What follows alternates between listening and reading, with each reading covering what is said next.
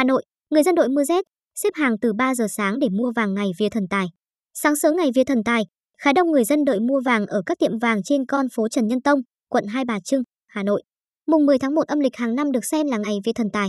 Theo quan niệm dân gian, mua vàng vào ngày vía thần tài sẽ được tài lộc, may mắn cả năm.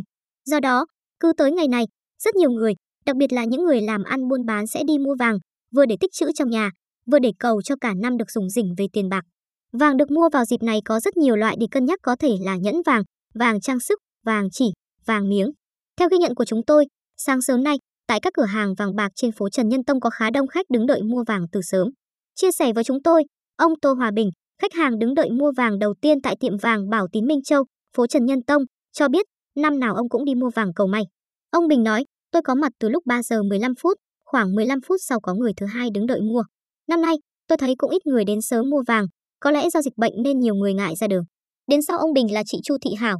Chị Hảo cho biết chị phải dậy rất sớm, di chuyển 35 km từ huyện Khoái Châu, tỉnh Hưng Yên để có mặt ở tiệm vàng lúc 3 giờ 30 phút sáng.